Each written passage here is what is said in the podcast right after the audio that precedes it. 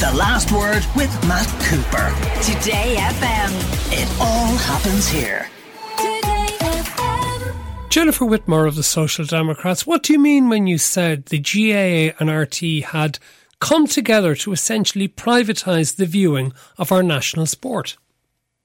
Uh, good afternoon, Matt. Yeah, I, I was referring to, um, I suppose, the, the, discussions that have been in the media a lot, and I, and I know I've certainly been having them at home with my own family in relation to the number of games that are now only viewable through the GAA Go app. Um, and for any of the you know your listeners who aren't aware, uh, you know that that's an app that was established by GAA. It's in partnership with with RTE, um, and uh, you know that many of the hurling and football games that would have traditionally been on television are now only viewable through streaming this app. And I have concerns in relation to that, primarily for people who can no longer get out to see the matches. You know, uh, many of our, our older community um, or rural people, or even people with disabilities, may not be able to get out to the matches to see uh, the, the teams and the counties that, that they've supported for their entire lives. And I think this app is putting a barrier in place for them to be able to to now see sports and, and, games that they would have traditionally been able to see on the telly, but is now only available through this app. What do you mean by traditionally? I'm old enough to remember when you could only see the All Ireland finals and the semi finals on television, that the provincial finals were not even broadcast. The RTE is showing 31 games in this year's championships, 31 out of the games and then others go behind the paywall and others won't even be shown at all. But is that not fair enough? Is 31 championship matches not a large amount to be showing? I, think it's not necessarily so much about the number of matches; it's it's the matches themselves. So, and I think what we're seeing is um, that matches, like say, you know, look, at I was I was in my home place in, in Wexford the weekend. My mother's 88, has been a lifelong supporter of the GAA. Will watch every single Wexford game, um, and she couldn't watch the Wexford Dublin match. Now, even when it was on Sky, it was still available on on a telly. But now, in order to watch that game, you have to have uh, paid your 80 euro for the app you have to have internet, so you have to pay for your internet, or like there's many people who don't have good internet, and then you also need to have your Chromecast so you can cast onto the telly. And I think that is just a very expensive for people, but it's also you know difficult to, to organise. And indeed, my husband has the GAA Go uh, app on his computer. We knew my mother wanted to see the match. We brought it home to Exeter, the laptop, but because the internet was so bad, we couldn't watch it. So I think it's just it, it's. It, it's a wrong move. I think there needs to be a real, um, a lot more thought given to the matches, what should be free to air, what people should be able to see. Look, I, I think the GAA is an incredible organisation. My family's heavily involved in it. Um, and, you know, it, it really is a fantastic community organisation. And I just feel that there are many, many people who will be lifelong supporters of the GAA who will feel at the moment very left behind and left out uh, of of their you know their their sport because of this move to to uh, do it through the app. Dick Clerkin is with us as well, former Monaghan footballer for many years and a regular in our Gaelic football coverage here on the Last Word. Uh, what do you make of the row that's going on? How much sympathy would you have for the GAA and RTE's position on this?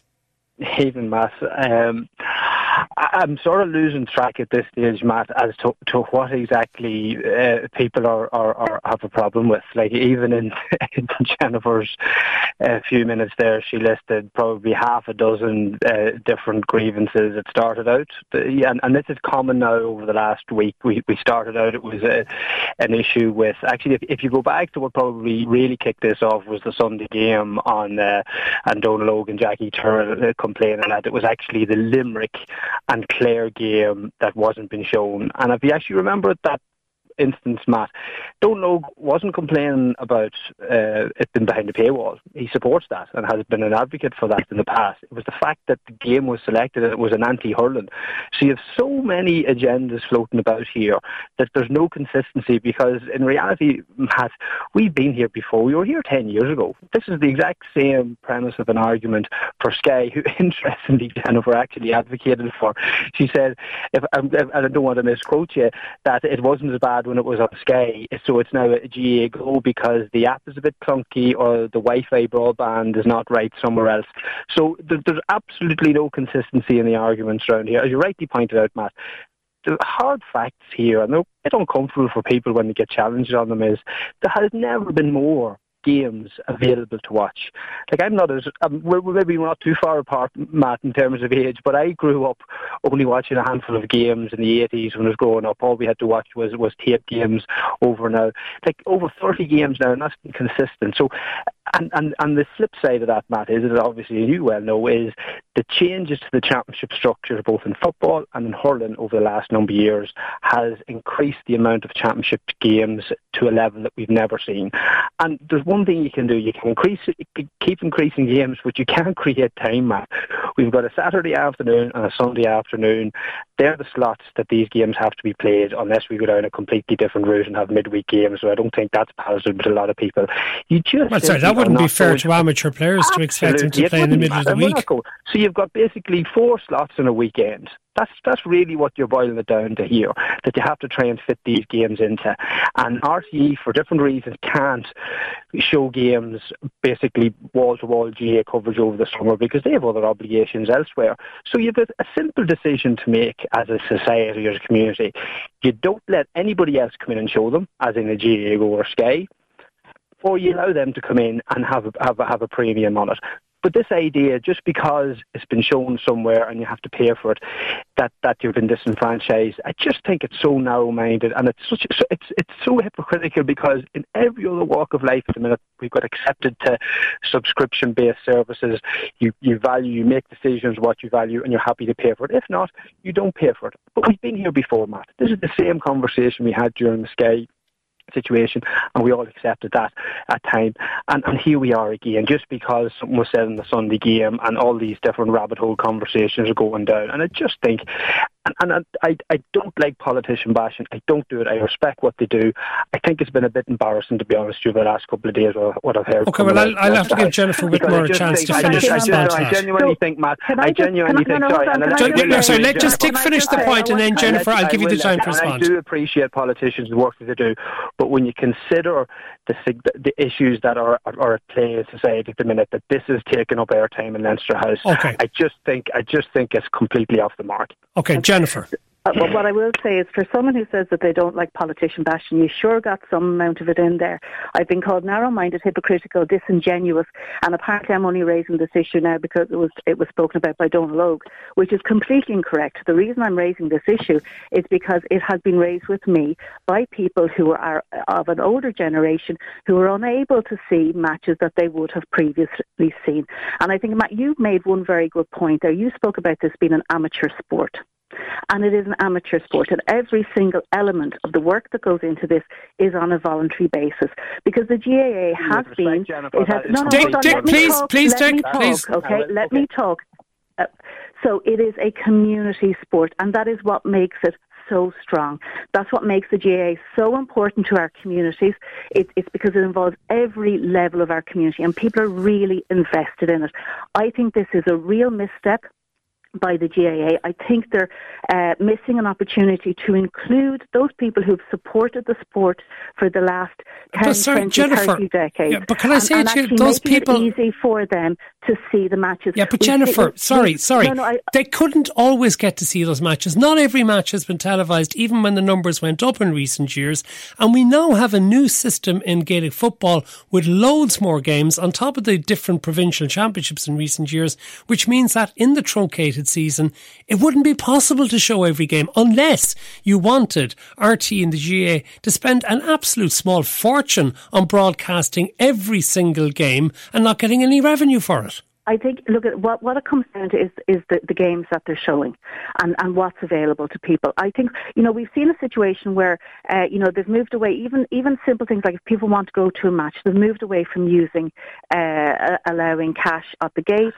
It is becoming more and more difficult for older people to actually access the game. And you know we've we've had uh, uh, uh older people's charities talking about this being an invisible barrier, and I have to absolutely agree with them.